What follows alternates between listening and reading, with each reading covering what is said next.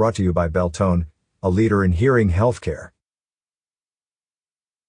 Partnering with the Prescott Valley Parks and Recreation Department, the Yavapai County Juvenile Courts Community Restitution Work Crew has been working on graffiti abatement at three different locations in Prescott Valley along the Urban Pipeline Trail. The work has greatly progressed over the last two weeks. In an effort to continue to deepen our partnership with the town of Prescott Valley and its staff, Juvenile Probation hopes to continue these projects in the town of Prescott Valley as needed. The Community Connections category made possible by Vince Moser Farmers Insurance of Prescott Valley, Arizona. Thank you, Vince.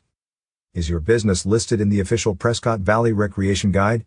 60,000 copies are being printed annually. How can you add your business? Call 928-257-4177 or email info at talkingglass.media or fill out the format.